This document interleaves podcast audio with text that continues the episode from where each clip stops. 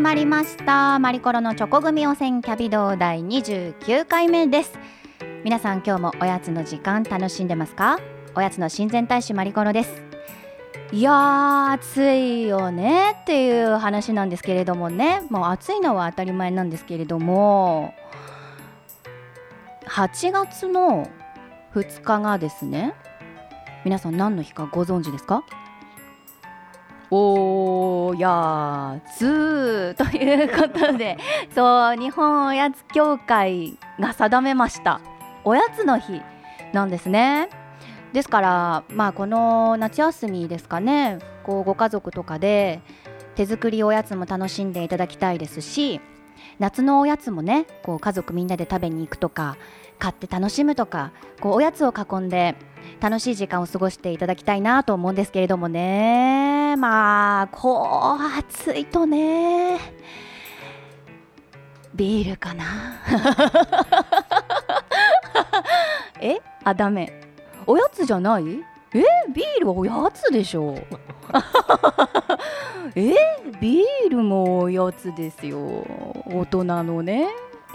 まあそのシュワット感もいいですしそのシュワットに合わせるおやつもいいですしいいじゃないですか。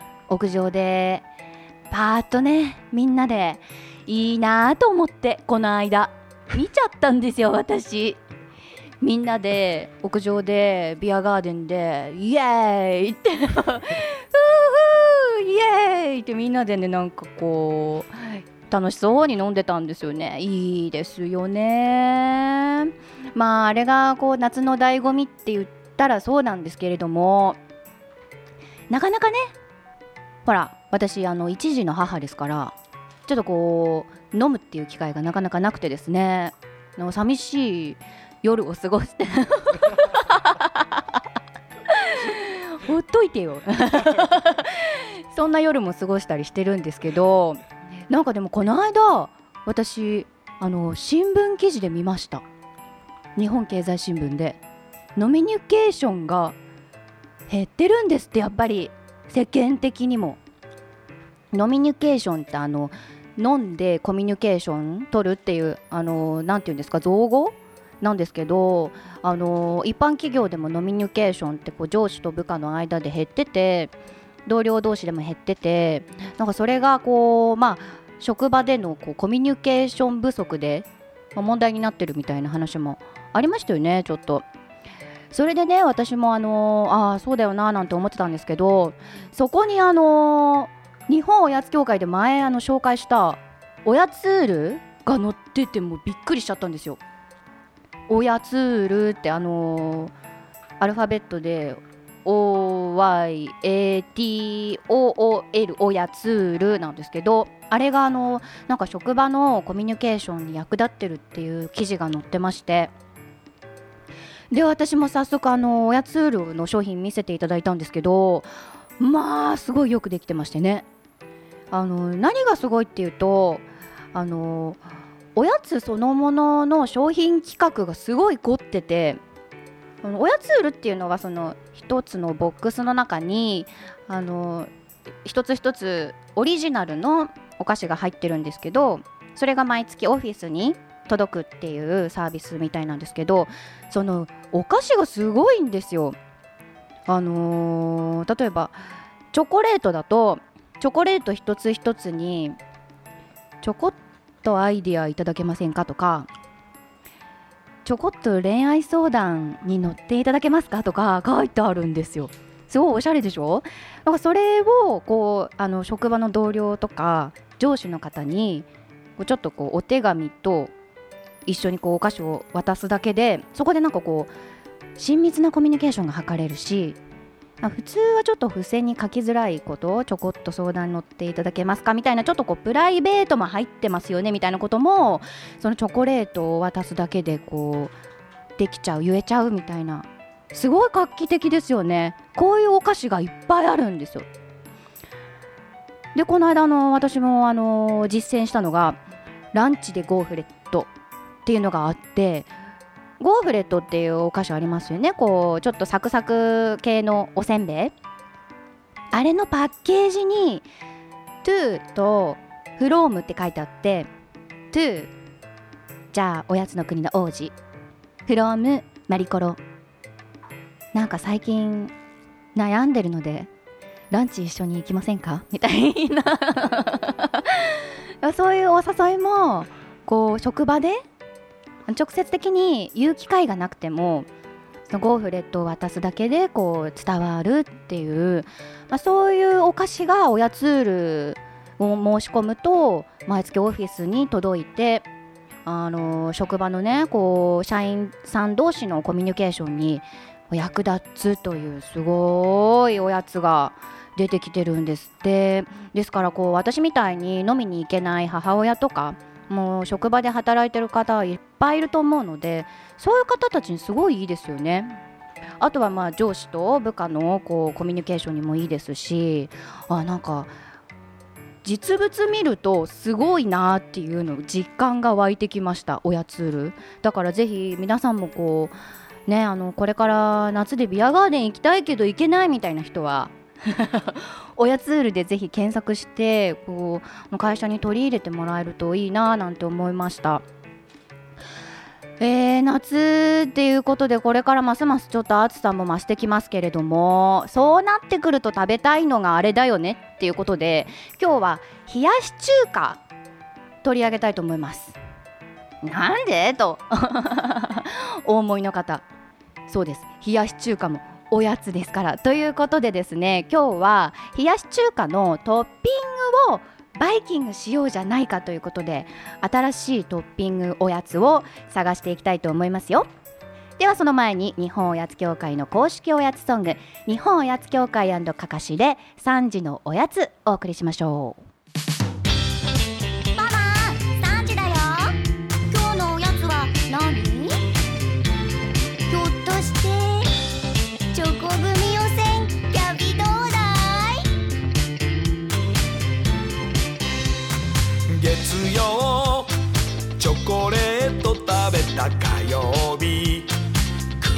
食べました水曜。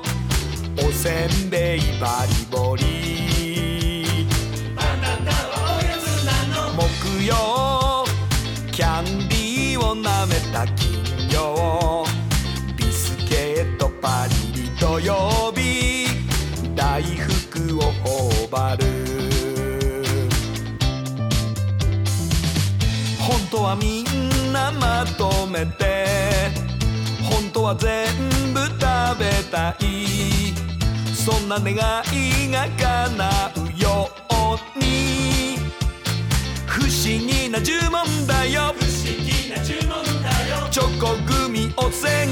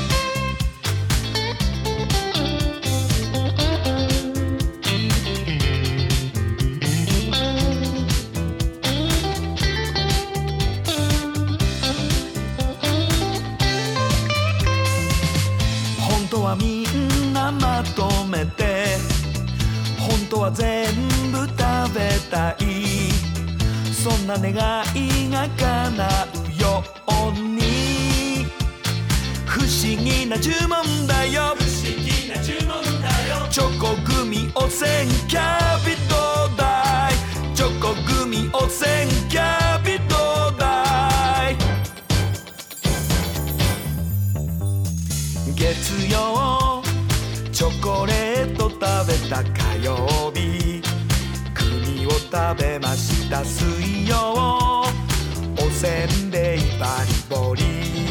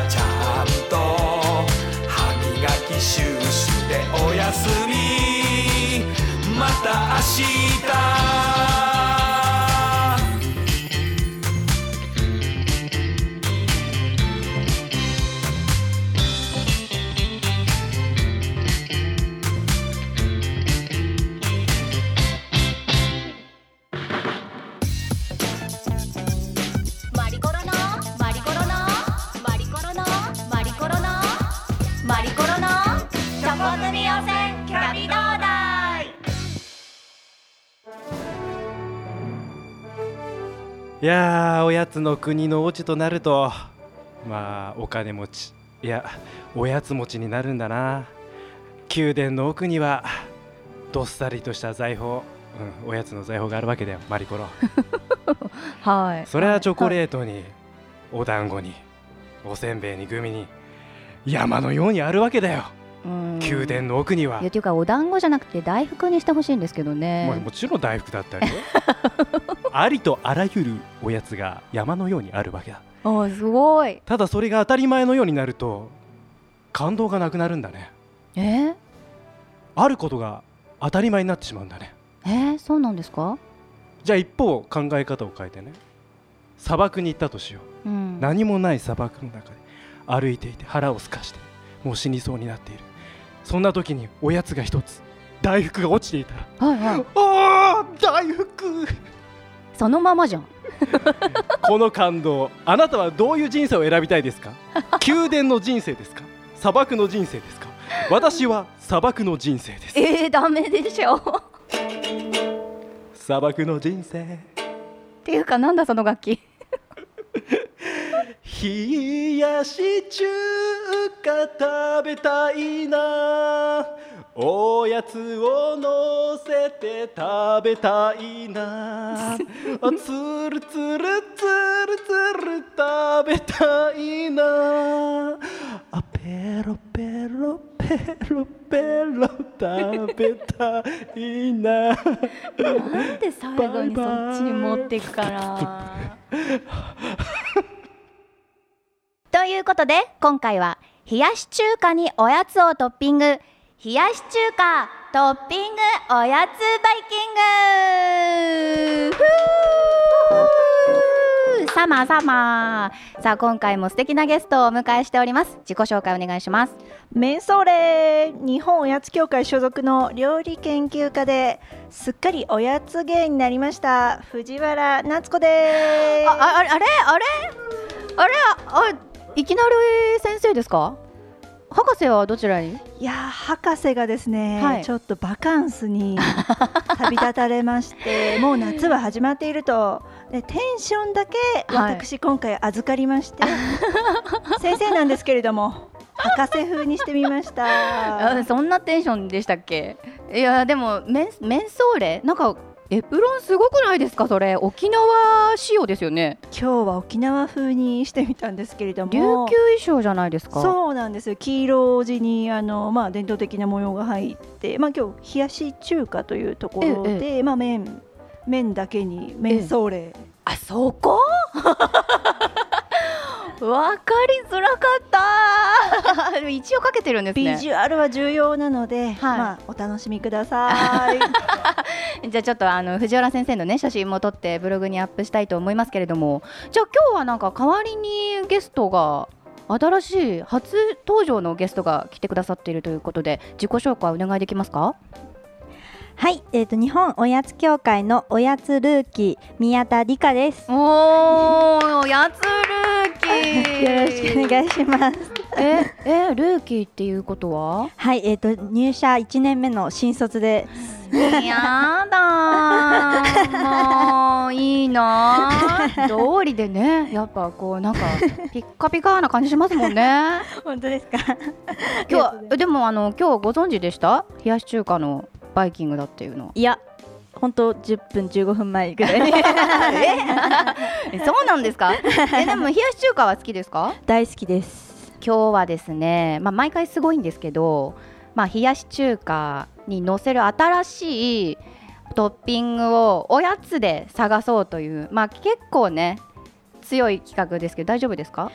大丈夫です。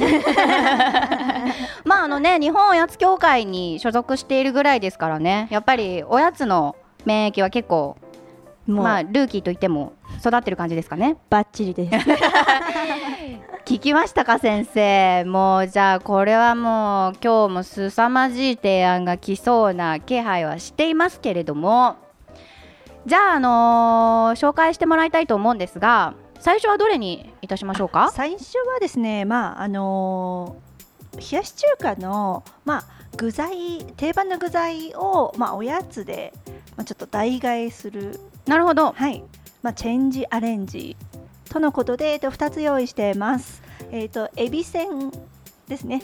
エビよく茹でたエビに乗ってるんですけれども、はいはい。の代わりにエビせんとあとこお子様が大好きなトウモロコシのの代わりにポップコーンこちらを山盛りに盛り付けてます。どうぞ。あっていうことは、まあ、これはあのー普通に冷やし中華の上に乗っている具材をちょっとおやつで代用したみたいなはい。イメージですよね。まあじゃあ、うん。まあ、そうですね。エビせんもポップコーンも、まあ、塩系のおやつになるので、まあ、冷やし中華もまあ塩系なので、まあ、そんなに、まあ、初級編っていうところですね、普通にまあ、ちょっとエビがないなっていう時にエビせんとか。普通にはい。エビせん乗ってるよ冷やし中華。に、はい、しかもですねあのエビせんあの手で細かく砕いて乗せています、まあ、こういったひと手間がですね麺と絡む 絡みやすさ、まあ、そこら辺はまあ手間はかけて見てもいいんじゃないかなと思います。どうぞ。じゃあ宮田さんいただきましょうか。いただきます。いただきます。ん？まいい音してますね、サクサクサクサク。サクサク。あ割となしじゃないかもしれない。結構ですねあの食感もまあクリスピーな感じが加わってあの美味しいかなと思うんですよね。あの砕いたりするのも楽しいのでぜひあのお子様と一緒にちょっと上に乗せたりするのもいいお手伝いになるんじゃないかなと思います。宮田さんどうですか？結構意外に美味しいです。ねえ そうですよね。す。すごい美味しいです。これ思ったより美味しいです。藤原先生。いいスタートですね。何回目ぶりかわからないぐらいいいスタート、えーポポップコーンも。はい。じゃあポップコーンですね今度は。今日はまあベーシックな塩味のポップコーンを用意してるんですけれどもあのチーズチェダーチーズタイプだったりとか、まあ、いろんな味のフレーバーのポップコーン最近流行ってますので、はいはいはい。お好みのものをはいちょっとね汁に漬けにしてつゆだくな感じで食べるのが私は好きですけど。はい。おっとあちょっとん？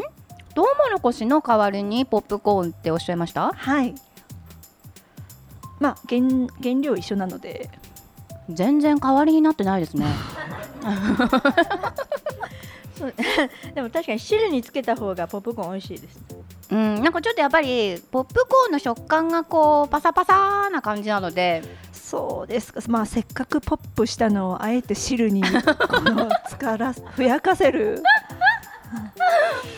なるほど。るほど。あでもエビせんは美味しいですねエビせんの方が好きですね、うんうん。これはちょっと意外な感じですけど。まあ、他にはあの、うん。ポテトチップスあー。とかまあ、塩系のちょっとクリスピーなタイプのものですと割と美味しいのかなと思いますね。そこにちょっっとこうサクサクしたはい食感が加わって、とはい。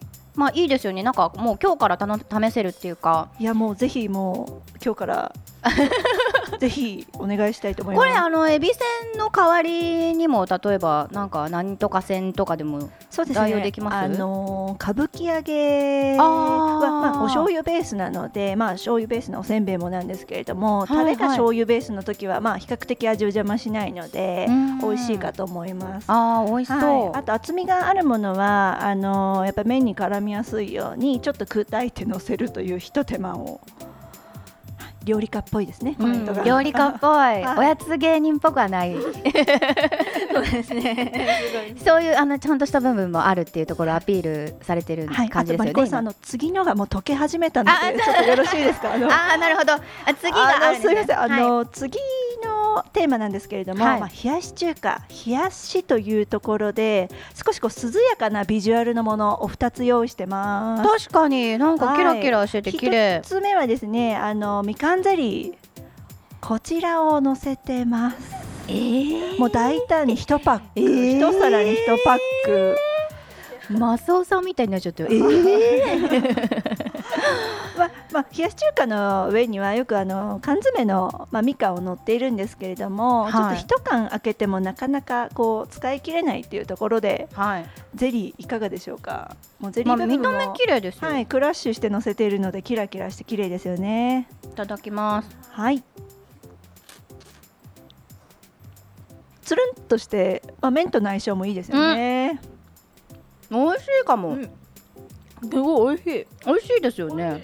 あのみかんゼリーのゼリー部分も、まあはい。ほんのりとした甘さなので、はいはいはい。意外とこうんタレと馴染むんですよね。今日はあの普通のお醤油系の方のタレにしましたので、うん。ちょっとこう甘みが増すと言いますかお子様が食べやすくなるような感じですね。えー、なんで？なんで美味しいんだろやっぱり愛じゃないですか。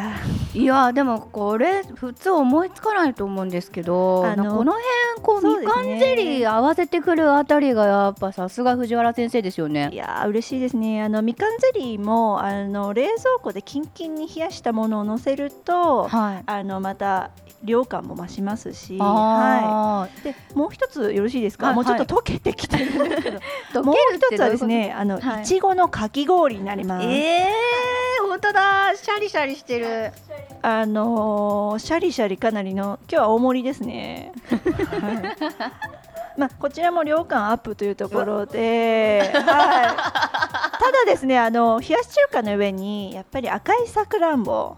これ乗ってるタイプ非常に多いですよね。あれをちょっとこうおやつで、まあ、代替できないかと考えまして、はい。まあ、氷と、まあ、缶詰のさくらんぼチェリーの代わりにいちごのかき氷いただきます。をかけてます。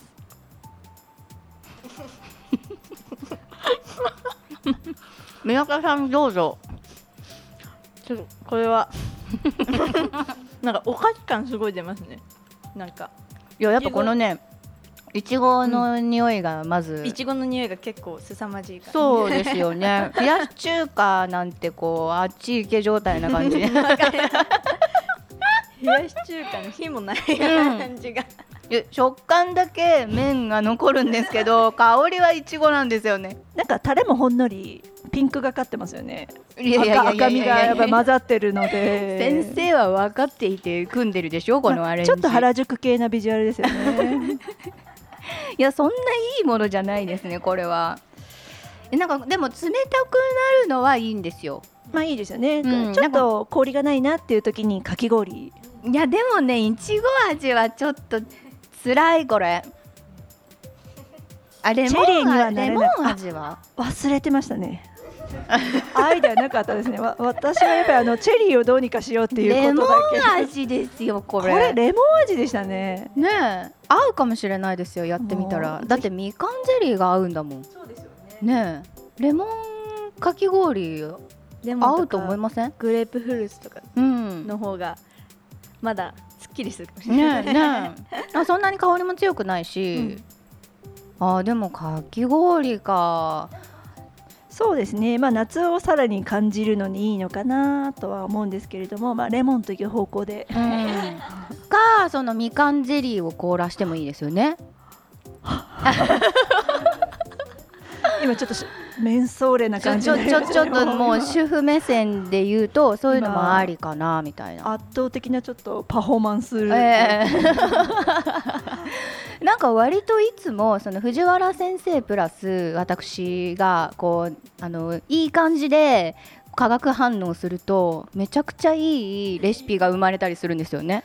みかんゼリーを凍らせる。うん、そちらですね。採用みたいな。採用。ありがとうございます。これでねお腹いっぱいになってもらったら困るんですよ。あまだあるんですね。今回まだまだあるので、三、つ目のカテゴリーですね。はい、3つ目のカテリゴリーはですね、まあおやつでひまあ冷やし中華をワンランクちょっとアップさせようというおアレンジになりますワンランクアップ。ワンランクアップ。ちょっと上質な冷やし中華を目指してですねおやつの中でもツートップのこちら2つを組み合わせております。これ最初にちょっと説明しちゃいますね。あはいはい。一つはですねおやつのまあ王様バナナ。まあこれは結構普通なんですけれども今回は夏な普のでバナナカレえー！を冷やし中華に乗せてます、えまあ、冷やし中華の上えにどういうこと？まあ斜めにスライスしたバナナをきれいに乗せましてその上から本日あのビーフカレーこちらをかけてます。本当だ。うわまあ、よくセットものでね冷やし中華カレーっていうのは出てくるんですけれどもさらにおやつのバナナまで入ったえ？セットもので冷やし中華カレー、はい。え見たことあります？聞いたことありまうすちの近所のフードコートではよくあの 登場するんですけれども。本当どこに住んでんだかわかんないな。えー、冷やし中華にカレーがかかっててその上にバナナが乗ってて、はい。ゆで卵。はい。これ食べないといけないんですか？結構ですねあのよく絡ませて麺とカレーと、まあ、めんつゆと,、えっとバナナを、まあ、一口でいくと。えー、やだ宮田さんどうぞ。見た目がなかなかの。トロピカルですよね。トロピカルって言わない。うわ。いや今ちゃんとちゃんとバナナ一緒に入れました。えら い。えらいあ意外といきますよ。嘘。えこれ意外といきますよ。嘘ですよ。嘘ですよ。意外といきます。意外といきます。ええ冷やし中華あとの宮田さん意外はいらないと思うんですよね。あの自信持って持ってきてますから。え？ち卵もねぜひ二口目は一緒に。麺とカレーとバナナとはい。卵。卵。一緒に行くんですね。はい。ね一緒に持てないよ。これ。一緒に口に入る量好きかもしれないです。嘘でしょ？好きです好きでてすこれ。ちょっとえ結構上位にランクアップしてくる。えバナナの感じ出てます？出てます。えでもカレーとバナナが合いますよー、嘘あのカレーとバナナは合うんですよね。あのよくあのカレーにチャツネというかあのトロピカルな果物をまあ煮詰めたようなちょっとジャムみたいなものを置いたりするんですけれども、バナナも結構そういったまあフレーバーまあ味わいなので。結構ですねカレーとの相性がいいんですよさらにですねそのお醤油ベースとそのねっとりとしたバナナの香りっていうのは、まあ、これもまた相性 OK なんですね。あの説明は分かったんですけど 今すごい一生懸命口の中の感じとその藤原先生のご説明聞いてて合わそうとしたんですけれども 合わない。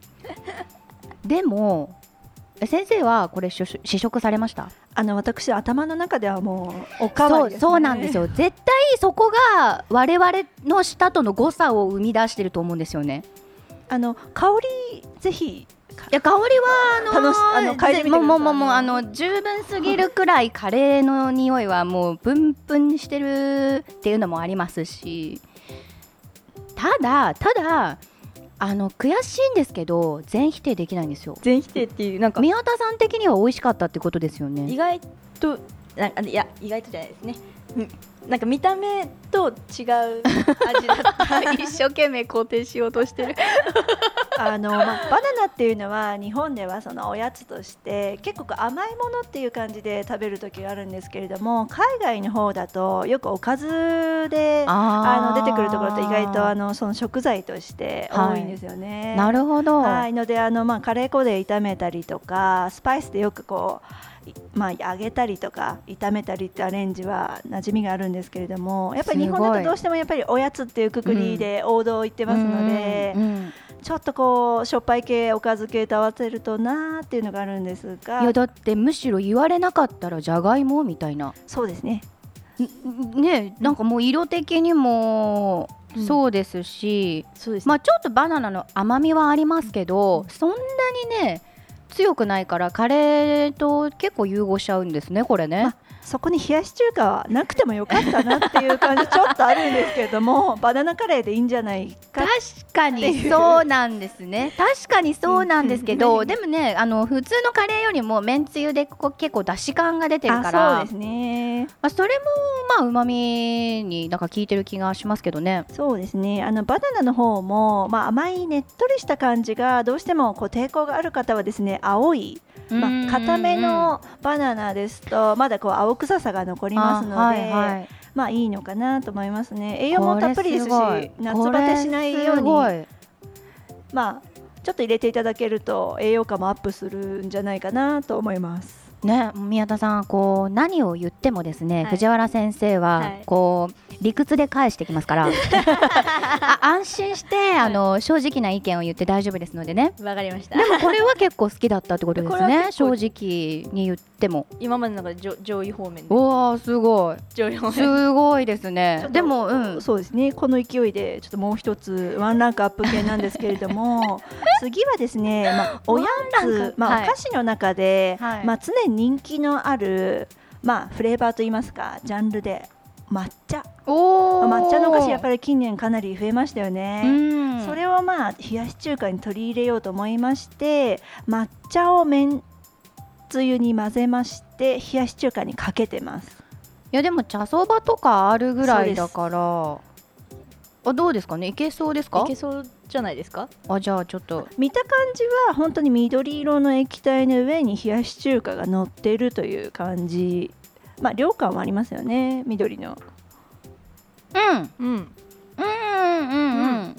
うん。うんこれは美味しいです。これは美味しいですね。ね美味しいです。あの抹茶もあの抹茶のお粉を使っているので、うん。お砂糖が入っていないタイプになります。あので普通にその青みをまあ足すような感じで割とこう大人向けのアレンジなのかなと。いや抹茶の香りがいいですね。なんかあれですね。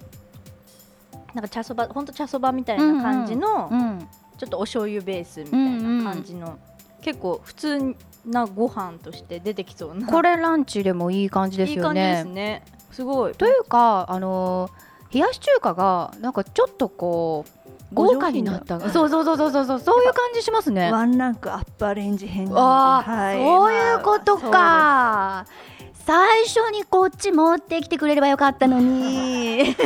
長い道のりでしたね。カレー挟むからよくわかんないことになっちゃって最初にこの抹茶入れてくれればよかったのに。いやでも本当にいいですよね。美味しい。いやいい感じいやこれはさすがです、はい。先生でこれで終わりでいいですか？いや私ですね毎回やっぱりチャレンジをおやつの可能性を広めたいと思っておりまして、はい。今回もチャレンジ枠持ってきております。もうおかしいもん見た目が。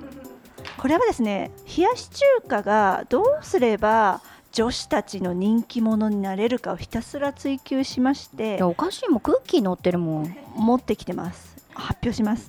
冷やし中華キャラメルソースだけでございます。ほらほら言った。キャラメルソースにしてみましたもうこれ試食したんですか先生？いやちょっとそこはしてないじゃないですか。さらにあのココアサンドビスケットをあのトッピングしてひたすら可愛い感じに仕上げてます。いただきます。食べた方がいいですか？初めは麺だけ。かしこまりましあもうなしです。た 早い早い ちょっとワワッフルとかパンケーキ感覚で冷やし中華いけるかなと。なしでこすれやばいですね。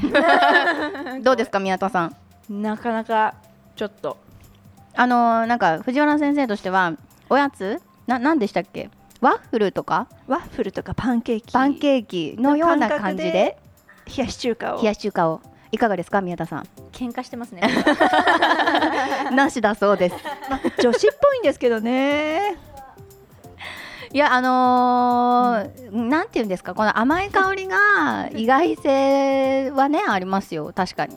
そのおやつでどうですかっていう時のあの衝撃感はありますよ。まあ冷やし中華をおやつにしたかったんですよね。いやあのー今までも十分おやつになっているじゃないですか、あのー具材アレンジもね 涼感アレンジもワンランクアップアレンジもとこここまでにしとけばいいものを最後のこのチャレンジ枠みたいなのを毎回設けるからちょっとおかしなことになるんですよね。いやーただかけてみたかったんですよね。あでもあのごくまれにこのチャレンジ枠が商品化することとかもね、はい。あったりして。過去何度もはい。やっぱこれだけ回数を重ねてきますといね本当そうですね藤原先生。や思い出すと。ねえもう1年以上ねこの番組も続いてますからそれはもういろいろなおやつアレンジをやってきましたけれども今日も割とそうですねすごい夏っぽいテーマで楽しみながらも美味しいのがねはい。あって。びっくりです。美味しくないのもあって でもこれ美味しくないのがこういっぱいっていう時もあるので今日はすごいいい方なんですよ。ラッキーですか？ラッキーガール。ラッキーガール。ラッキーガール。でその毎回一番美味しかったっていうのを、まあ、決めてるんですけどいやー緊張しますね。なんか美味しいっていうのがもう4つとか5つだったらどうしようみたいまあそんなになかったですけどね。ポジティブな まあでもでもあの感動するぐらい美味しいのがあったので、今一番を決めましたのででは宮田さんから発表してください。はい。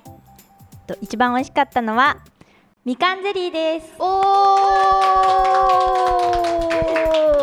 そうみかんゼリーは美味しかったですね。みかんゼリー美い味しかったです。すごいそのなんか見た目も冷やし中華にのせたらキラキラ感が増してしかもオレンジのみかんがねすごい映えましたしねさらに食べたら美味しか美味しかった。つるっといけて。そうあのまあ清涼感があるから、はい。なんかより食べやすくなる感じもあったりして、すごい良かったです。そうですよね。しかもあの子供が好きそう。やっぱり。絶対いいですよね。ねえ。お子さんにはもってこいです。絶対いい。絶対出ましたね。すごいあの。もう日本おやつ協会宮田さんがおすすめする。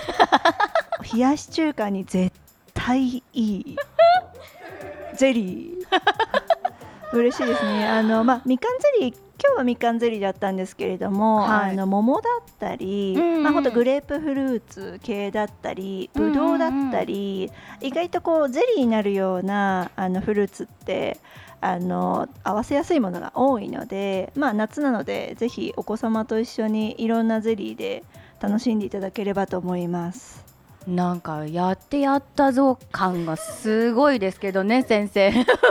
でもでも本当にあのゼリーをね冷やし中華にのせるっていうのはかなり新しい提案だと思いますしなんか今のお話だとみかんじゃなくてもいろいろなフルーツではい。なんかね楽しめそうですから。はい、またさらにあの冷凍、まあ、凍らせたものを、うんうんまあ、シャリシャリにして乗せるっていうアイデアもうんうん生まれまして、かなりやっぱ楽しめるんじゃないかなと思います。いいですね、はい。なんか食欲ない時とかに、ぜひご家庭で試していただきたいですね。もうあの余裕のある方はバナナとカレーとめんつゆってちいってみてほしいですね。ワンランクアップアレンジもこれもあのまずくないですから。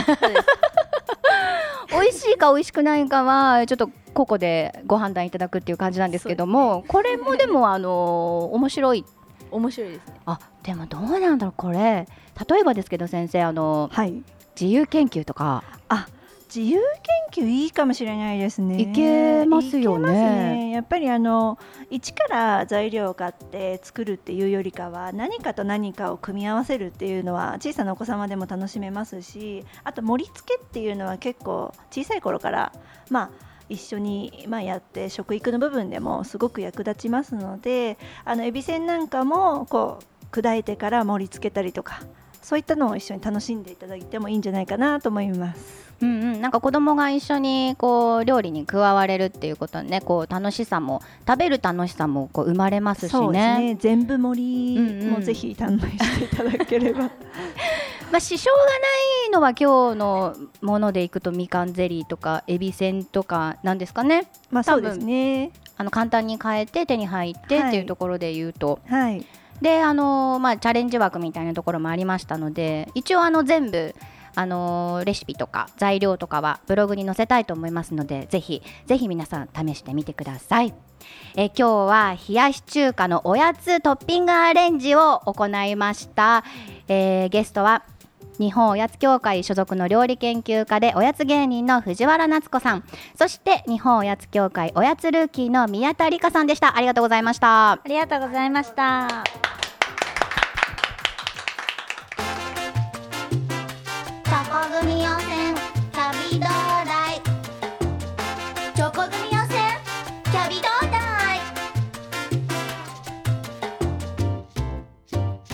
チョコ組予選キャビ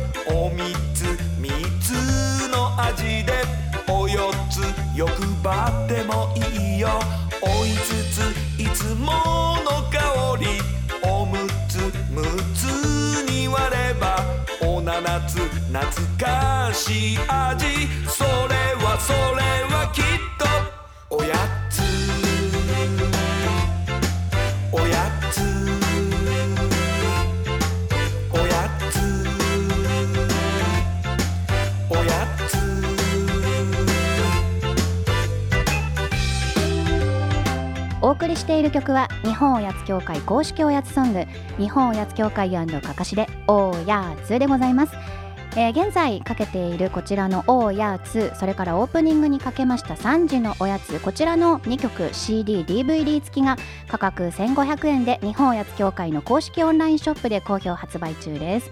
こちらの購入方法など詳しくは日本おやつ協会のホームページご覧ください。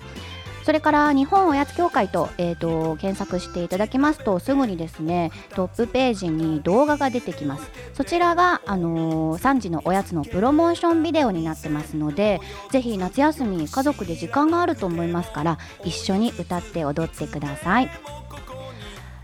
えーそれから前回紹介しました、七色ポップコーンこちらもですねクラウドファンディングでかなり注目されていてあの早い段階で目標金額達成したなんていう話も入ってきています、えー漢字で7の彩りポップコーンと,、えーと検索していただきますといろいろなニュース出てきますのでぜひ一度ご覧ください。すごいあのービジュアルが強いので7色に彩るポップコーンですよ。すごくないですか？想像しただけで。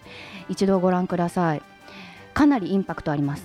それからもう一つあの紹介した東京抹茶の方もですねすごいあの販売網が拡大していまして JR の、えー東京駅とか品川駅とかあのいろいろなところで販売もスタートしてます。ぜひあのお見かけの際は購入してえー一度食べていただければと思います。すごい抹茶にこだわった商品ですので、えーこちらもよろしくお願いいたします。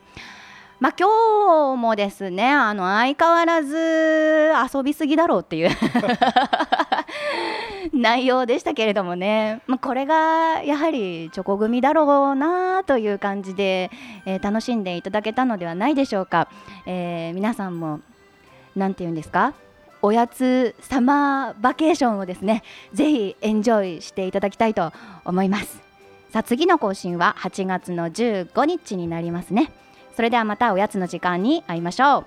See you next おやつタイム。バイバイ。